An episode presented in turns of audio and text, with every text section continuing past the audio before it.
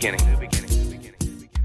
Welcome to the Grief Dreams podcast. My name is Sean Ram alongside Joshua Black. Joshua, how are you today? I'm doing pretty good, Sean. I'm actually really excited because this is a, a, new guest for us in the sense of, especially her childhood. I'm really interested in who her father was and also her journey. So uh, I hope the the listeners um, learn a thing or two about uh, nature.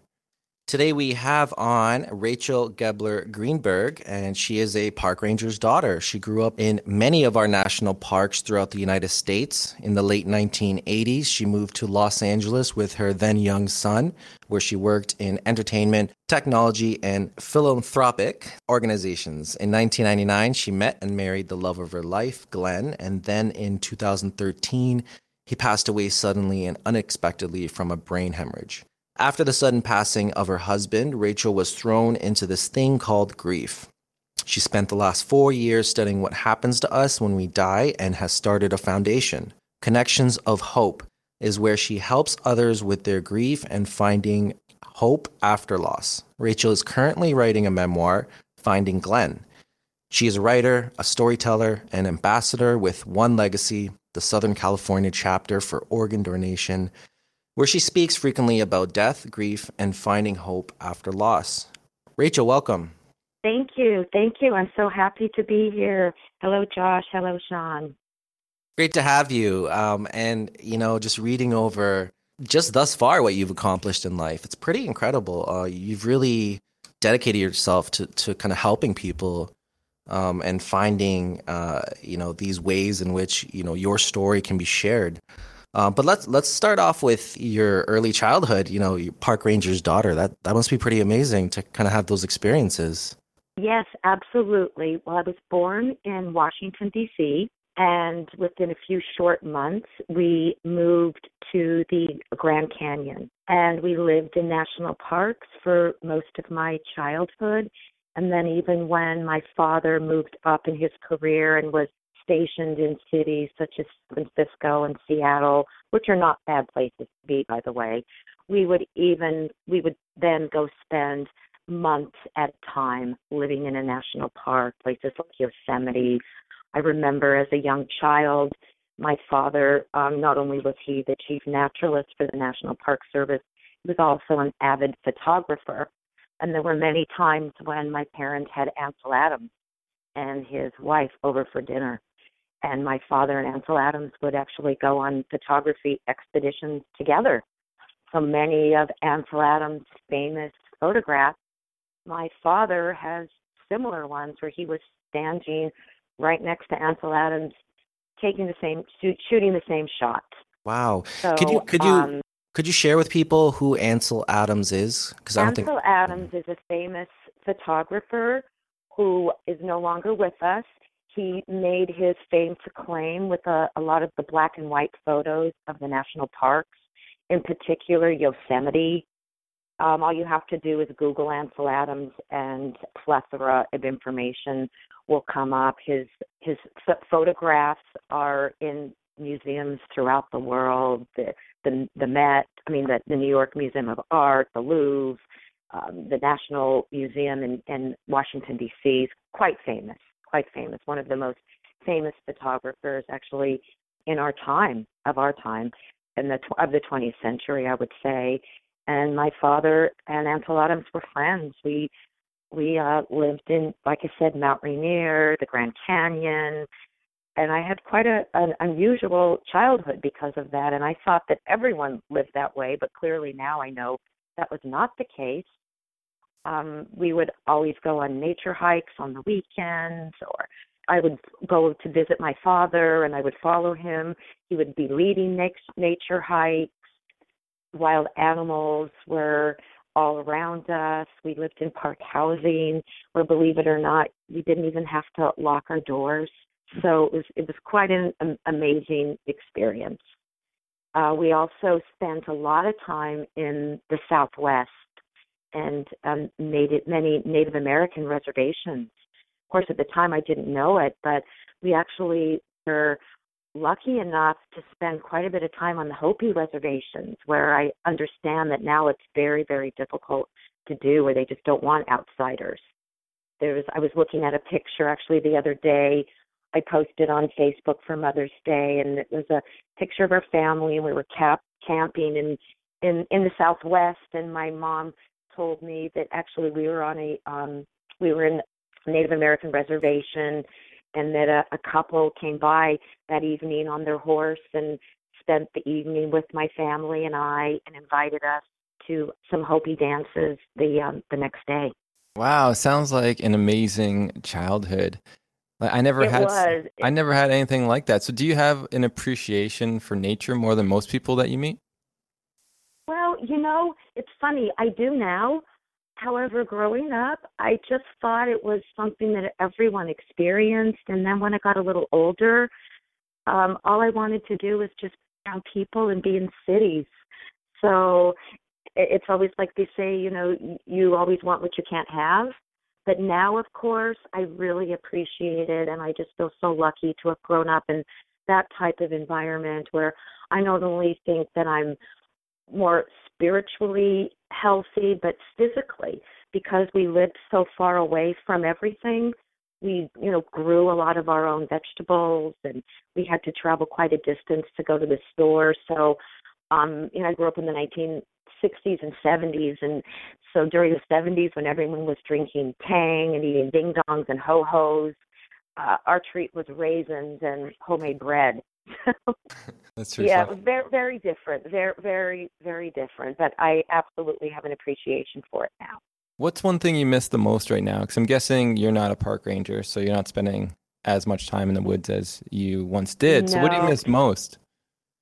Well, I think I I think I just miss, you know, the wonderment of nature because I live in Southern California now in Los Angeles, which is a big metropolitan city, and I seek out, you know, and experiences that take me closer to nature. I'm going on vacation next week and taking going with my best friend to a, a tiny little village on the very tip of Virginia where there's only a few hundred people that live there and it's actually even hard to get to. So I try to look for more of those sorts of experiences. I mean, growing up, I just thought it was normal to have, you know, nature all around you. I can remember being three or four years old and um going to visit my dad at his office and on the way back, this was when we lived at Mount Rainier, just kind of stopping and laying in a field of wildflowers and closing my eyes and picturing myself as like a raindrop that would drop down and it would when it would hit the flower would bounce off and I would turn into a bird and fly away. And then I would go home and and get angry with my mother because I couldn't be that raindrop or that bird. So mm-hmm. I don't know where that came from except perhaps just being such being so far away from civilization since you were born and not being around many people. We didn't have a television. Our entertainment was each other. So I don't know if that answers your question or not, but Oh yeah, for was, sure, um, for sure. And yeah, you it was very unusual and, and wonderful, and that's why I say it was magical. Those sorts of experiences were just second nature to me and my family. I think we're getting back to it, but not that it went away and not that people didn't visit parks and go camping and those type of things, but maybe at least we're hearing about it a lot more now where it's becoming more into the mainstream media of how important it is. You know, it is I think it's important for people to kind of take a break from if you especially if you live in a city to kind of take a break from that and go venture out, go for a hike. Um, and especially, I think people taking advantage of national parks because in Canada we have a lot of amazing national parks. In the United States is the same. You know, um, you know, in, Right. in the states, you guys have you know got a good history of kind of uh, setting aside land um, for national parks, and and it's great that people are taking advantage of it. And how far are you in California away from something that's kind of like that? You're probably like an hour, hour and a half away from something like that. Well, you know, I thought that, that I thought that I was, and it wasn't until my husband passed away that I started seeking out nature again. And believe it or not, I found this little patch of land in the middle of the city. It's called Playa Vista. Uh, there's a lot of history to Playa Vista. It's where Howard Hughes had um, he owned all the land, the billionaire Howard Hughes, and that's where he had the big hangar and, and built the Spruce Goose, that big airplane. Actually, the hangar is still there. And before that, the Tongva Indians lived there for thousands of years. So it's a strip of land that's never been developed. Recently, they have developed it, but the hillside remains the same, and no one has ever been there or lived there. And so there's some fire roads up there, and I go hiking up there with my dog. And believe it or not, every single time I go, I see we see hawks, definitely see giant egrets. You'll see coyotes sometimes. It's, uh, we were talking about coyotes before you started the Yeah, recording. Yeah. Any Yeah, cougars? Any cougars? Um, well, not in that area, but we do have um, cougars in Los Angeles. In Griffith Park, there's a cougar. They've actually named him P22 for Puma number 22. Um, yeah, we've got a big old mountain lion there. And then um, in Santa Monica, which is one of our communities just up the coast here, there were actually a couple cougars that, that ventured down into a shopping center a few years ago. So Yeah, you wouldn't think it in the in big city, but we we've got mountain lions here. I've I've I've heard some podcasts um, about that, and I know they're tracked. I know they're monitored and uh, relatively safe. I mean, you know, maybe if Yeah. it's really really hungry or something, it might grab a small dog or something. But uh, people, Right. obviously, people are also cautious who go hiking and bike, uh, bicycling and stuff like that. Um, and you, you just Yeah. can't avoid it. You know, like our cities are set up that way. We're on the fringe of nature, and even in Canada, even where we are now in Toronto, there's a lot of news about coy wolves. So you know, half coyotes, half wolves, and they're starting to kind of Oh. make make their way down from Algonquin Provincial Park into the major metropolitan areas. And that's the balance we have to live as humans. You know, we have to respect the animals. Animals respect where we live, and and you know, they're. I think they're smarter than us. I don't know. I agree. I think so too. I think so too. So you mentioned you mentioned a little bit about Glenn already, and, and that was that was her loss. Can you take us back to sort of where you met Glenn? Was it in the woods, um, or was it Well- at work, or where did you meet this guy? That you'll love this story. Well, we saw each other, and he tried to meet me for three years. So it goes back. I'll take you back to 1996. My then son was in high school. I I was a young mother. I had my son when I was 18 years old. Raised him on my own. And when he was in high school, he got a job at a, a little coffee shop around the corner from our house. And so naturally, I would I would go there and, and visit him and get coffee before work and stop in on the weekends.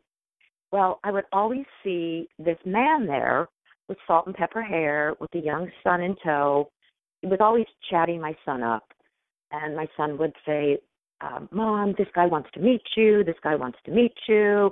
And Glenn would be kind of standing over in the corner and kind of look at me and give me a little half wave. And for whatever reason, I we didn't meet. And this went on for about three years. My son then graduated from high school, moved to the East Coast, and I had taken a trip with my best friend to Europe. And um, when we were on the train one day, she looked at me and she said, You know, Rachel, it's really time for you to get married. You've raised your son, you've been a responsible mom, it's now time for you. She said, Make a list of men. Well, I looked at her and I thought, Make a list? There's no one to put on the list. So she she just she kept pushing. So I thought of this guy back home who had been staring at me at the coffee warehouse for three years with the salt and pepper hair and he always had a surfboard in the back of his truck. So I told my friend Bonnie about him and she said, Oh, well let's call him Gray Surfer. Write him down on the list. So I wrote him down and a few days went by and I went back home and I went to the same coffee shop and there he was again, the Gray Surfer. But this time he was by himself. And for whatever reason, he decided to talk to me that day. And he looked right at me and he said, Hi, my name is Glenn. Let's go do something. I've been waiting to meet you for three years. I even left a post it note with the cashier today because I wanted to meet you. Well, that's how we began. And we saw or spoke to each other every day after that for the rest of his life. And, you know, I, I never met anyone like Glenn before. He he loved me from the start. He never got tired of the chase. He would draw hearts on my bathroom mirror with my nail polish. He was just the, the sweetest, kindest person you could ever meet. The cup was always half full for Glenn. And also the hardest worker. And this is very relevant because it does tie into a profound dream that I did have about Glenn. Um, to tell you a little more, Glenn worked in film production. Before I met him, he was an artist, a scenic painter. And um, when I met, all the work had pretty much dried up and gone to Canada. And since, no pun intended, Canada, you guys, but since then, I think a lot of it has gone to like Eastern Europe and things for production, you know, to keep production costs down. So Glenn decided to reinvent himself and started a painting company and started out just painting little bathrooms and I never saw anyone work so hard. He would take on any any job. He would paint a door, a school teacher's bathroom. He would do it for twenty five dollars, fifty dollars, and his client his clients started to grow and his business started to grow. But he would always take on more and more and more, working six, seven days a week, just wanting to provide for his family. He was just that guy that just never ever stopped. He just kept going, kept going. So responsible. If he said he was going to call at six, he'd call at five fifty.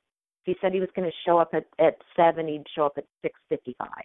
He was just that guy, and um so that's that's how we began, and that was that was Glenn.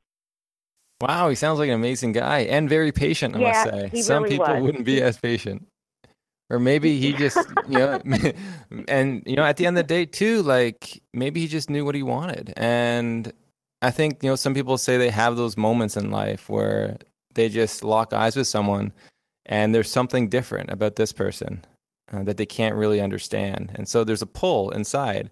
And i think it's funny once you realize that you wanted to talk to him that's when he actually decided to talk to you.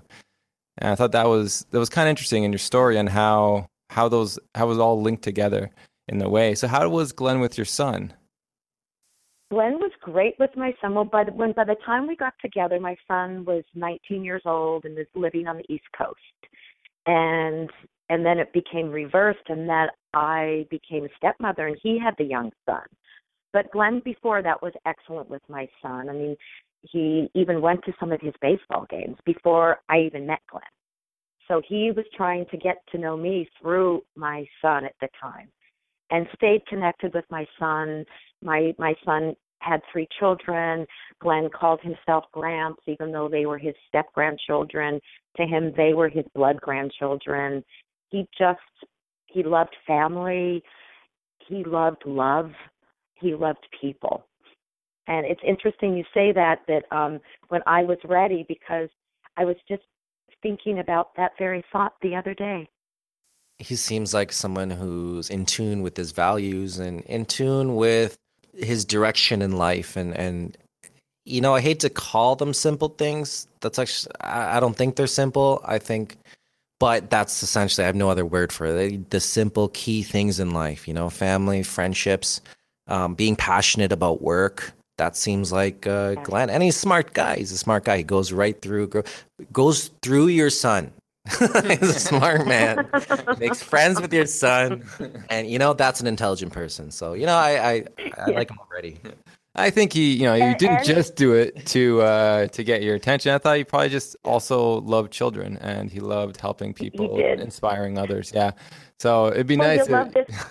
Sorry, I didn't mean to talk over you, but you'll love this too and that I, for whatever reason, I played hard to get. And the harder I played to get, the more Glenn chased me. So the first few months, I took my best friend Janice with me on our dates. Who does that? Glenn, what a saint! This, this Glenn, Glenn, Glenn, Glenn is turning into a saint. Over. Hey, Glenn is turning into a, a, a, a, truly a silver surfer. Don't even forget Gray. He's a silver surfer. I like the Silver Surfer. I love that. I love that. That. That's pretty funny. So yeah, you, you were playing hard to get. Do you ever figure out why you're doing that? You know, I don't know, except that he was actually the first man ever who chased me. I always did the chasing before, and for whatever reason, that never worked out for me. Well, now I know why because men love the chase. Mm-hmm. I've found that to be true. They love the chase. Well, and I and guess I women too, right? Well, well, I you guess so, but I, I, but you know what? It didn't work when I was chasing the guys. All it did was chase them away. Perhaps there's so, some anthropological hunter-gatherer metaphor here, where you know men are, are we're traditionally used to hunting. Now, I don't want to get into that, but like you know, I, I kind of get, I, I get what you're saying. I get what you're saying. Like certain people are, not everybody, but certain people are into being chased, and certain people are into being uh, the ones, you know, who are hunting, if you will, lack of a better word. Well, it's funny you say that because I've thought of that, that with the hunter gatherers and things, and I've actually given advice to to to women friends of mine who are are looking for love that will be chasing these these men who really aren't interested. And so I've tried to give them advice. Well, you know, maybe choose someone that chooses you. Because then you're already on a, a good playing field to start with. Yeah, and, that, and so that's what I did with Glenn. I guess I gave it a chance. I mean, yeah. everyone had been telling me that for years, and so I finally listened. And there was something about him, though. It was just that spark that kept that piqued my interest, and I just kept saying yes. Yeah. Yeah. And I, think it goes a little bit beyond um, the hunter mentality because, again, like the time, the patience, um, this wasn't just some prize Glenn wanted to catch. You know, this was something that he was developing and, and he could see potential in the relationship because to put, to, to, to, to spend two or three years to, to take the time out to, to spend time with your son, that's not just hunting and getting something. That's like that's that's more. So which is you know that's more. Well, he asked me to marry him on our first date, and it overwhelmed me. It overwhelmed me a little bit. so he's he's he's taking into account the three years. yeah. I yeah. I can see now why you brought your friend along. Yeah.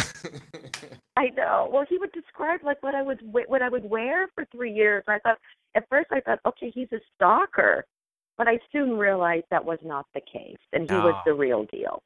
I was going to say it's like those people say they fall in love at the first sight, and it seems like that's maybe what happened to him, and and it's just like it's hard to understand love, right, in someone else's eyes because you don't know what they're feeling. They do some actions sometimes that seem kind of peculiar or weird, but it could just be out of this sort of feeling inside that they've never felt before and this is what they feel that they need to do uh, to with those feelings. So i think that's really cool um, how you shared so much about uh, glenn and his life. Can you talk a little bit about his loss and his death and, and what that was like for you after finding someone that valued you so much? well absolutely. Well after we we got married and, and and after two years although we were together from the minute we met like i mentioned i the day we met i saw or spoke to him every day for the rest of his life. We were married for eleven and a half years not long enough. On a saturday morning in 2013 i left my house to do errands like i'd done so many saturdays before that. And while i was away glenn suffered a massive brain hemorrhage we never spoke again. He was rushed to UCLA, Ronald Reagan Medical Center in Los Angeles, where I was immediately told there's no hope. He's got a brain bleed, the head physician told me, as bad as they come. He said that they would try and operate, but Glenn was already in a coma. They were already asking me if he had a medical directive. They actually even asked if they should even proceed with the surgery. I was in complete shock and I wanted them to do anything and everything they could to save his life. So they did operate and Glenn survived the surgery. He was stable. There was no swelling, no seizures. They got rid of all the blood, but also no consciousness. After four days in the ICU, we received more bad news. Um, he had been strong enough at that point to undergo an MRI, and um, he had. That's where we found out that there was 80 to 90 percent brain damage in his brain stem, and the brain stem controls your primal bodily functions like breathing. So there was no coming back from this. I called his family in New York and gave them the terrible news that we would keep him off li- keep him on life support long enough until they could come out and say goodbye, and then we would let him go. The um, only silver lining was that I found out that Glenn was an organ donor. He had signed up just a, a few short months before, and he's since gone on to help 127 people, ages 4 to 94.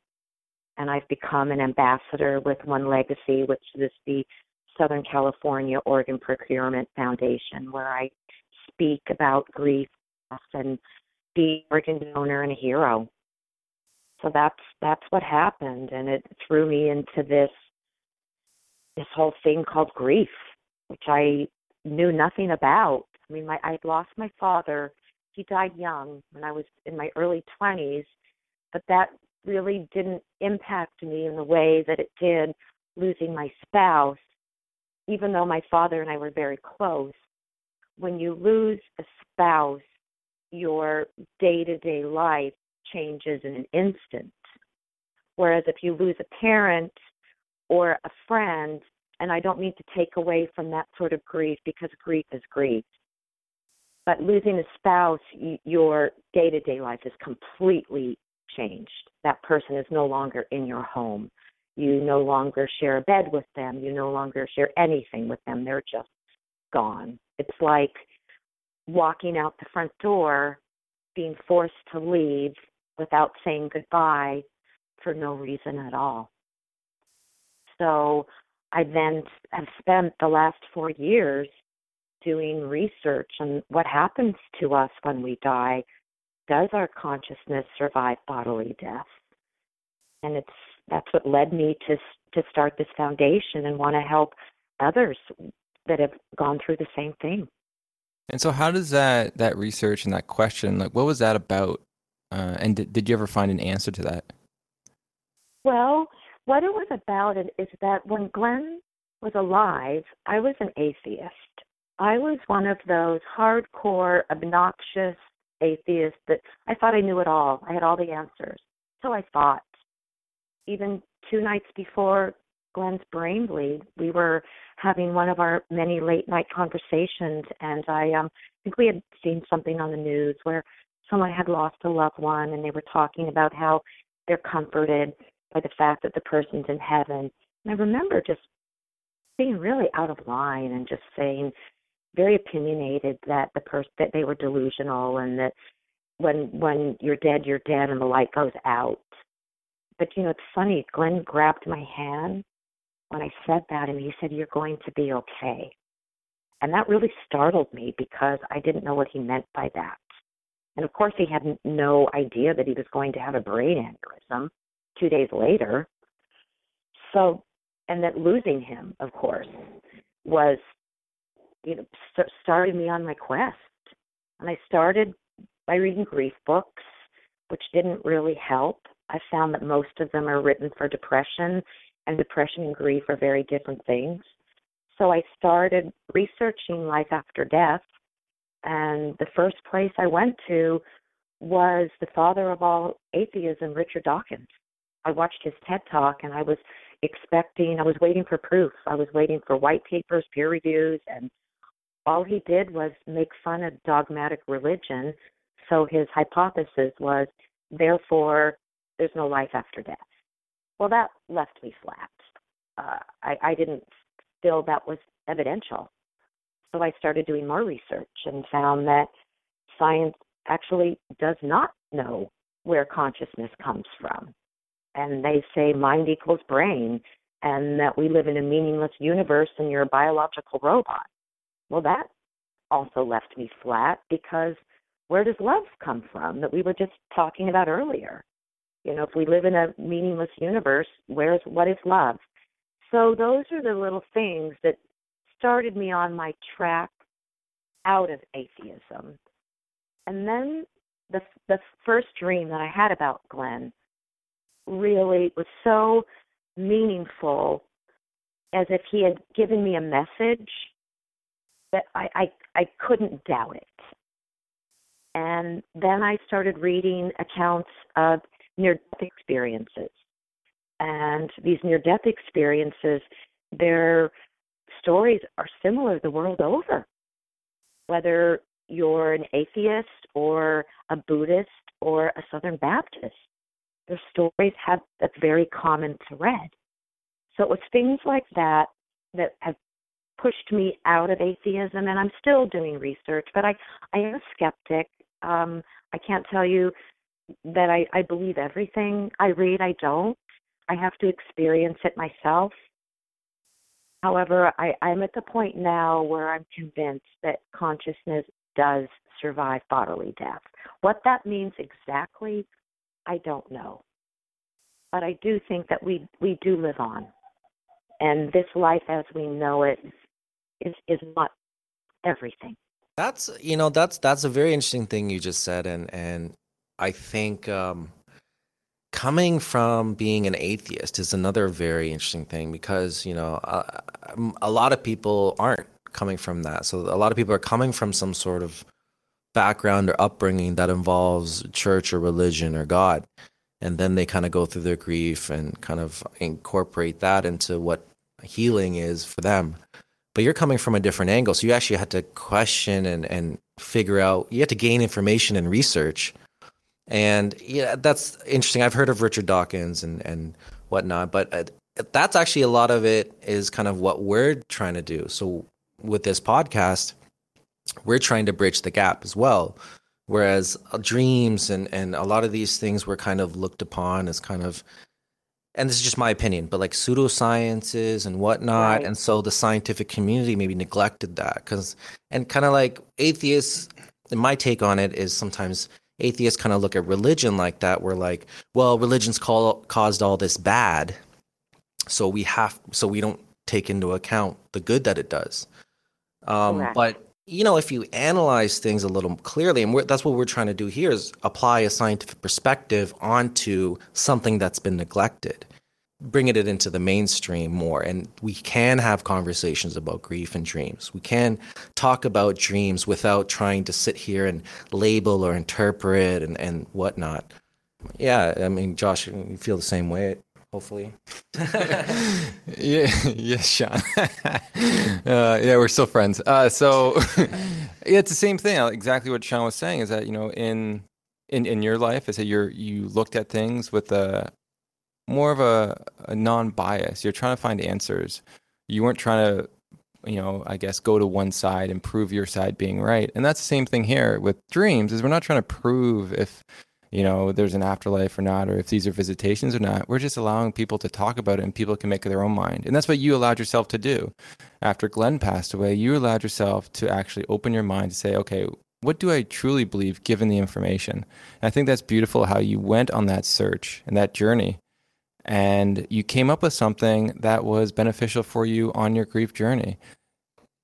So is that so? I have. It, yeah. I, I have, and it's um, yeah, it's and it's given me comfort.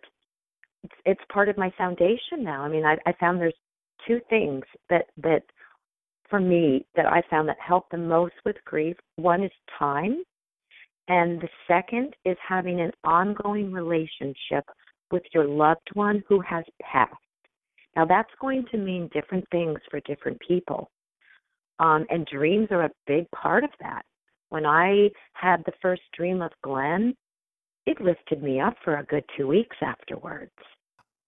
So, like I said, having that ongoing relationship, whether it's a dream, whether it's honoring them, whether it's having a connection with them, even going to a medium, having a sighting of them, or just giving yourself permission to to say their name, because grievers they find that they become invisible, they're ghosts our society is so uncomfortable with death and grief that you know you can talk freely about Martin Luther King or President Kennedy, but if you talk about your dead spouse, you're going to get bouts of silence and you'll notice that people will be visibly uncomfortable. When I went back to work after Glenn died, I remember one executive walked past me and looked at me as if I was the Grim Reaper coming to get him I think it was just because I'd lost my husband. And so many other grievers out there tell me the same thing. It's the same story over and over. So if they can give them give themselves permission to talk about their loved one, to have a connection with their loved one, it helps ease the pain of, of and suffering of grief. Yeah, I believe it normalizes it when you talk to others and it helps you let so much off your chest that you're holding in. I think that's the big problem is that people hold in their memories, their stories, and they care so much what other people think because a lot of times, as you're right, people don't care. But you got to find those people that do care. And that's why a lot of people go to support right. groups and stuff like that because someone else who has a similar loss tends to understand where you're coming from, your emotions, and things that you're processing. So I know you talked about this dream twice, but you still haven't told about it. So can you talk about the dream okay. that you had? I will. I will. Well, just to give you a little bit of the background, I've given you some of the background about the type of person that Glenn was. So he was, like I said, he was a hard worker, super responsible. He um his truck broke down two weeks before he passed away, and it was very bad. The transmission blew. So, being the responsible Glenn that he was, he took on extra work. And he had gotten a job at the Getty, the famous Getty Museum, as their head painter about seven months before he died. He was so happy there, loved, loved, loved it. And even though he had a full time job, he still took on a second job because that's just who he was. So for those last two weeks of his life, he was working from 7 a.m. to 11 p.m. seven days a week and he was driving from this one location in Los Angeles on Mulholland Drive. You've probably seen it many times on car commercials. It's a famous road that's very curved, and below it you see the city of Los Angeles. And if you see it again, you'll go, oh, yeah, yeah, yeah, that's what Rachel was talking about.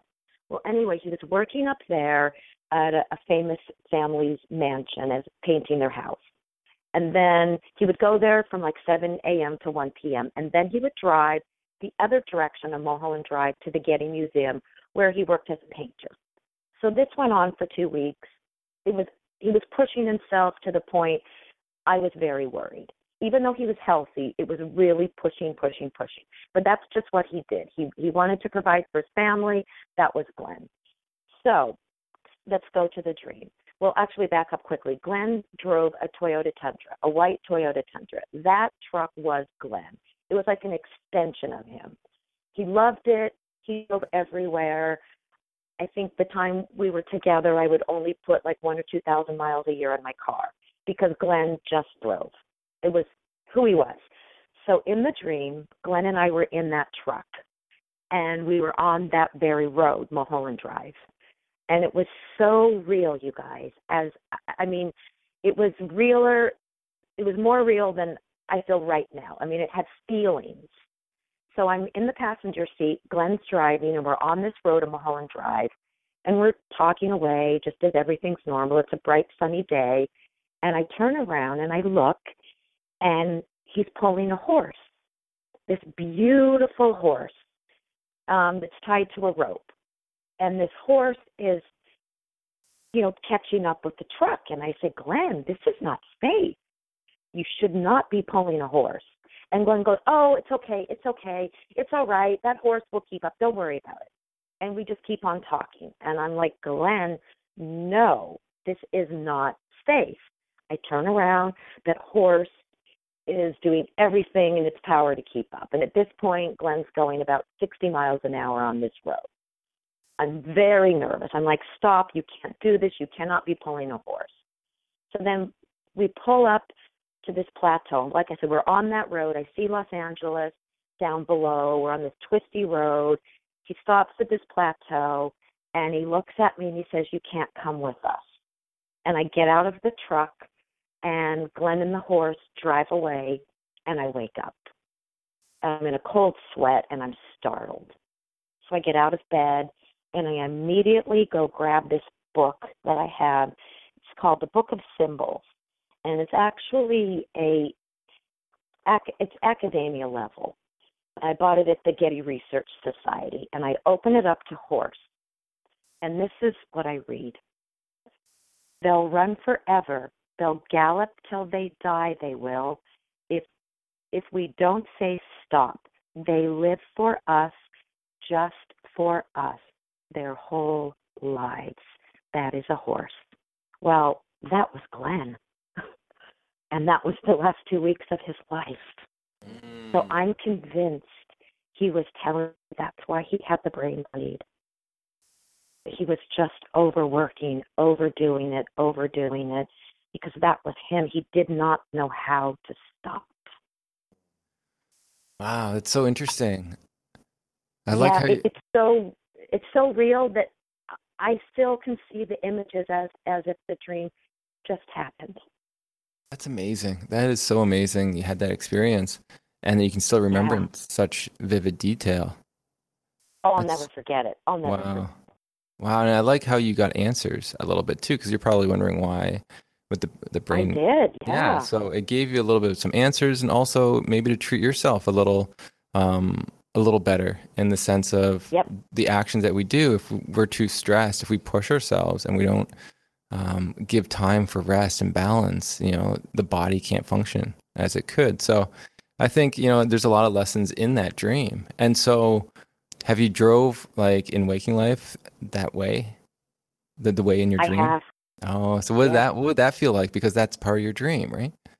It it it felt really it well that's when I realized that because I went and did that drive about a week after I had the dream. And mm. that's when I realized not only was it a, a meaningful dream, but there were even there were more messages than just the horse. I mean, the fact that Glenn was working on that street and driving back and forth on that very road the two weeks before he died. Also, the fact that he was so tied to that truck and we were on the road. Mm-hmm. And before I met Glenn, he worked in film, television production and used to tell me that that was the famous road where all the car commercials were filmed. And many, many times he had worked there and would tell me about when he would work in production that it would be like 12, 16 hour, 18 hour days. So it was all very meaningful, but I haven't gone back. Um, but I don't know that I need to. Mm.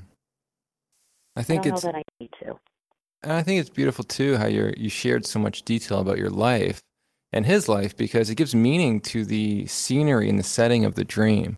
Sometimes when people tell their dreams, they really focus on the words that were spoken or how the how the individual looked or the feeling they got. As you said, like the vividness and, and the love that they sort of woke up with but the setting is you're right it's very important i like how your dream reflected his life his whole life really and in, in one instant yeah it's very fascinating i'm always learning new things about these dreams and but the one thing is you know these settings can also be very important to pay attention to and talk about oh that's interesting yeah that's interesting to know it's it was very meaningful to to me and um I had really been searching why, why, why, why, why. Mm. Not that that's made it better. I feel like he gave me some answers. Yeah. That I was had been seeking at the time. Oh, okay. Yeah, and I, I like that. And a lot of people's dreams reflect what they're thinking about prior, like what they're trying to deal with. Like if if you listen to one of the podcasts, I talk about my own loss, and I would never got a chance to say goodbye to my father. And in the dream I had, I was able to say goodbye and that I loved him. Oh. So it's oh. interesting how who we are and what issues we're facing can be reflected in our dreams to help unlock some of those things so we can grieve um, and, and go towards healing a little faster than we could otherwise. Have you had any dreams of Glenn since that one? I've had two more. Um, they both were profound. The second was interesting. I was looking for a new place to live, and I since moved. And in the dream, I saw the place I now am living. And um, but that wasn't really the but the meaningful part. So I was looking for the place to live, and while I was in this house I was looking at, someone came from the other side, meaning like the the angel, you know, the other side of where people deceased, someone deceased, came to me and said, Glenn flirted with someone, flirted with some lady on the other side. Well, I got really jealous and I stood there like the Tasmanian devil and had a little tantrum and I jumped up and down having a like a like I was really upset and really mad. And then all of a sudden, this is really strange. I don't know how this happened at the same time. Glenn appeared and he was larger than the house. In other words, he imagine this giant covering up the whole house and he put his arms and hugged the house. And at the same time, he was the size of an regular human. And he was in the room, standing behind me, putting his arms around me. And the feeling that I got was such love and warmth. I can't even describe it because I've never felt that in my waking state. And he also looked younger. I would say maybe age 25. And of course, I didn't know him at that age because we met later in life, but I'd seen pictures. And this sounds silly, you guys, but he was glowing and he was like all lit up and he was so happy. And he told me that it made him so happy that I was jealous because he was always he was always doing the chasing. oh, that's interesting. So he was so happy. Into our yes, he told me he was so happy that I was jealous, and he was kind of like laughing. He was like humored with the fact that I was having like a little temper tantrum. Wow.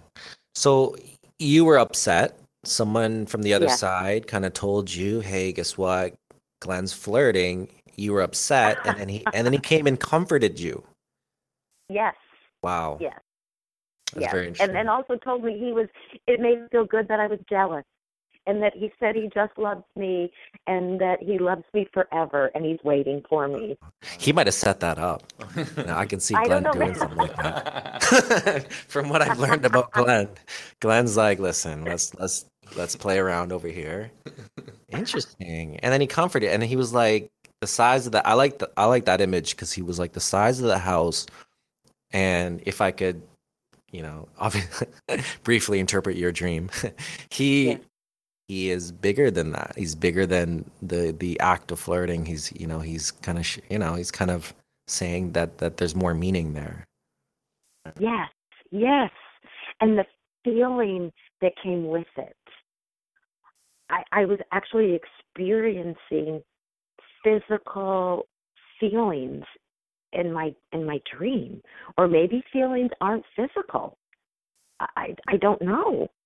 But you felt something, which beautiful. is interesting. Yeah. I felt something very beautiful and warm and loving and explosive in a in a, a like a love bomb. wow, I like that. And what's the Yeah. last dream? the last dream was recently, and um, it was after I started the foundation, which has just been a few months now. I dreamt that I was in a big stadium, and I knew that I was amongst millions of people. But at the same time, my point of reference was if was as if I was in a stadium where there were only a hundred people because you could see the stage right in front of you. But yet I knew there were millions in that same stadium. And I couldn't make out anyone's face, but I could see people. We were all waiting for this show to begin. There was a lot of excitement. And then all of a sudden, uh, the curtain comes up and the lights go on in the stage, and this device that looked like a plexiglass portal spaceship sort of a thing went out into the stage and Glenn was inside of it and over the loudspeaker said, Ladies and gentlemen, it's Glenn Greenberg and everyone went crazy and it was Glenn there. And I of course I was thrilled because it's like that's Glenn, that's Glenn. And then quickly the scene switched and Glenn was sitting at a table doing a book signing. And I was in line and he was going to sign my book. And I was second in line and I was jumping up and down and I was so excited because Glenn, Glenn, it's me, it's me, it's me. I got to you, I got to you. We're here, I'm here, I'm here. but he ignored me. And then I got this message. This sounds so crazy, but I got this instantaneous message that said, Rachel, I'm ignoring you because you've come too far. You went to this place in your dream. You went further than people are allowed to go. And I was nervous that you're dead. And your time isn't for a very long time. So it scared me. So I ignored you. But I think you're just dreaming. And then I woke up. Yeah, so I don't really know what that means, but that's incredible. I'll never forget it. Wow, that's uh I've never heard anything like that. That's fascinating. But very powerful. Fascinating? Yes. Wow, so powerful. But it showed also he was caring because he he didn't know what to think. On... He didn't know what he didn't know what to think. That's fascinating. And he wow. just said, "We can do this on this side. We can talk without talking." Mm. And that's where he told me without lips moving why he had it, had pretended that he didn't see me. Did you struggle with that? Like with or do you struggle with that? Because like again, coming back to where you were an atheist and then now kind of maybe seeing a different perspective, you know, where you're like you're it's intimate for you. Does that yes. make it less well, real um, or more real or that well, I don't struggle with it anymore because I'm no longer an atheist. I, I can't be with these experiences. Well, I mean, I suppose I could. I mean, I still have doubts. But I've had so many mystical experiences since Glenn passed away, and the three dreams are just a fraction. And this all started on my quest to find out what happens to us when our physical body dies and whether these experiences are true or not, they're, they've been true for me. So I just am to the point now where I just go with it. And um, although if this stuff had happened before Glenn died, I probably would be pretty freaked out and wouldn't know what to think about any of this stuff and I would probably just dismiss it. yeah, yeah, you might you would you would have dismissed it probably and said, yeah, "Oh, you know, yeah. it is what it is." I I think it hits you at the, the the moment, and that's again, you know, you you said it. You know, you've seen other experiences, you've researched um, near death experiences, and a lot of this, and there's a lot of similarities. So you know, just going with that you can't dismiss things like this. You know, the, to me and to you, obviously, we're, each in an individual person, so we see our own subject subjectivity to it. So it is subjective to a point, but at the end of the day, there's some correlations and real kind of uh, similarities between all that, and that's where we can come together and kind of share these things. But you know, that's amazing. That's powerful. I thank you for that. Oh, sure. Thank you. I mean, it's my pleasure, and I, I, I honestly feel that when grievers hear about these firsthand experiences by other grievers, it helps them in their grief journey. It helps ease the pain, whether they have the experience experience themselves or not. I found that just even reading about someone's near death experience or reading about someone's grief dream can ease a person's own grief, whether they have an, a personal experience or not. Yeah, I, I, I see that a lot, especially with people who are spiritual and you're talking about it in a very spiritual way. Uh, there's also the other side of people get jealous and they want to know, like, how come I don't have one? And so there's mm. different things that can happen based on who the person is and where they are in their journey. But hopefully, you know, what you've shared can help some people to on their journey. And I want to also mention too, the theme of this whole podcast so far is when Rachel opens her heart to the world amazing things happen. And so the first thing you opened your heart to Glenn and it was the love of your life. Then you opened your heart to trying to find out what is life about and d- does the afterlife exist? And you got many signs to open your heart. And I think as you move forward in, in your life, this theme is going to continue. So once again, just keep opening your heart to new things and to new possibilities. And, you know, your, your world will just keep getting better. And the people you're going to help are going to come uh, in droves. So hopefully that speaks to you, and hopefully people will uh, come and check out Connections of Hope, your foundation, And can you just talk about that for a little while before we wrap up? Sure, sure. Well, the foundation is Connections of Hope. Right now, I'm on Twitter, Connections Hope. I didn't realize things would be moving so fast. It's actually it's exploding. People from all over all over the world are reaching out to me. I mean, there's just there's this entire underworld of millions of people grieving the loss of a loved one and they just want to be accepted. They just want to live a normal life and they just want their loved one back. And their loved ones can't come back. So just being reassured to know that they can talk about their loved one, that it's okay to mention their loved one. It's okay to honor their loved one. And even better, it's okay to seek out a connection with your loved one because that will help you on your path with grief. And I, I may have mentioned it before, and if I did, I don't mean to repeat myself, but I found that there are two things that, that help the most with grief.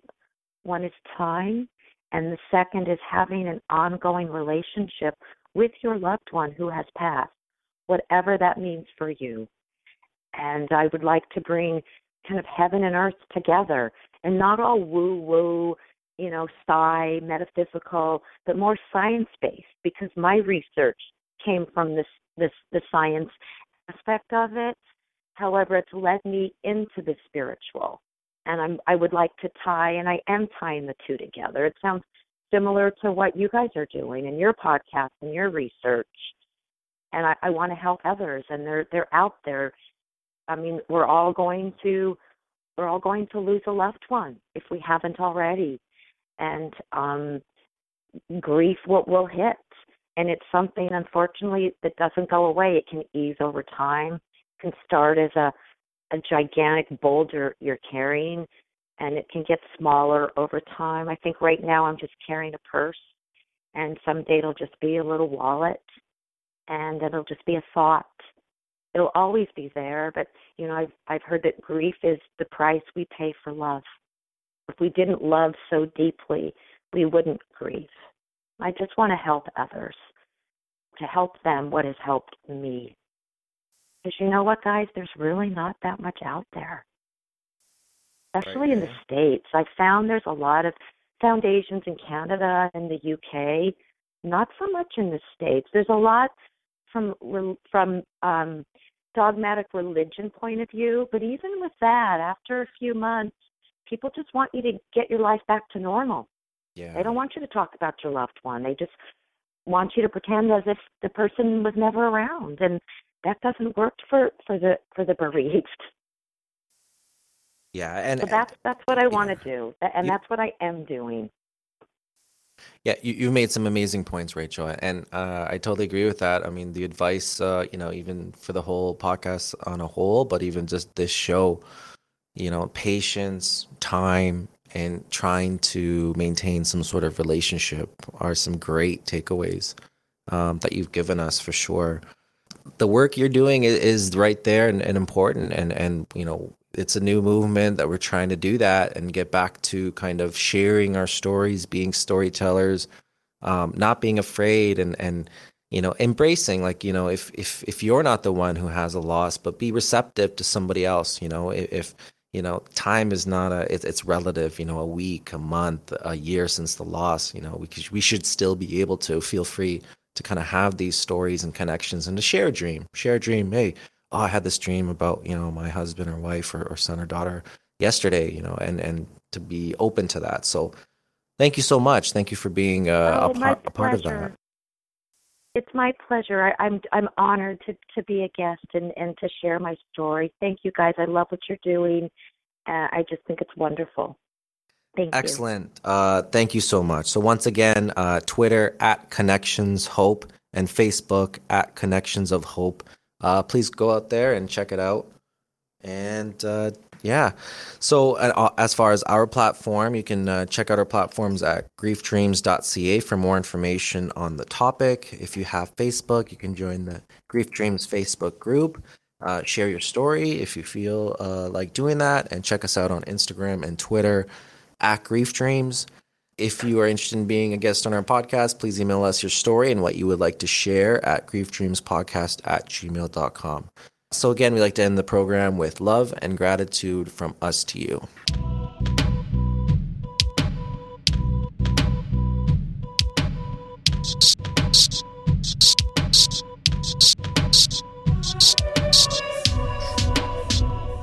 The new beginning.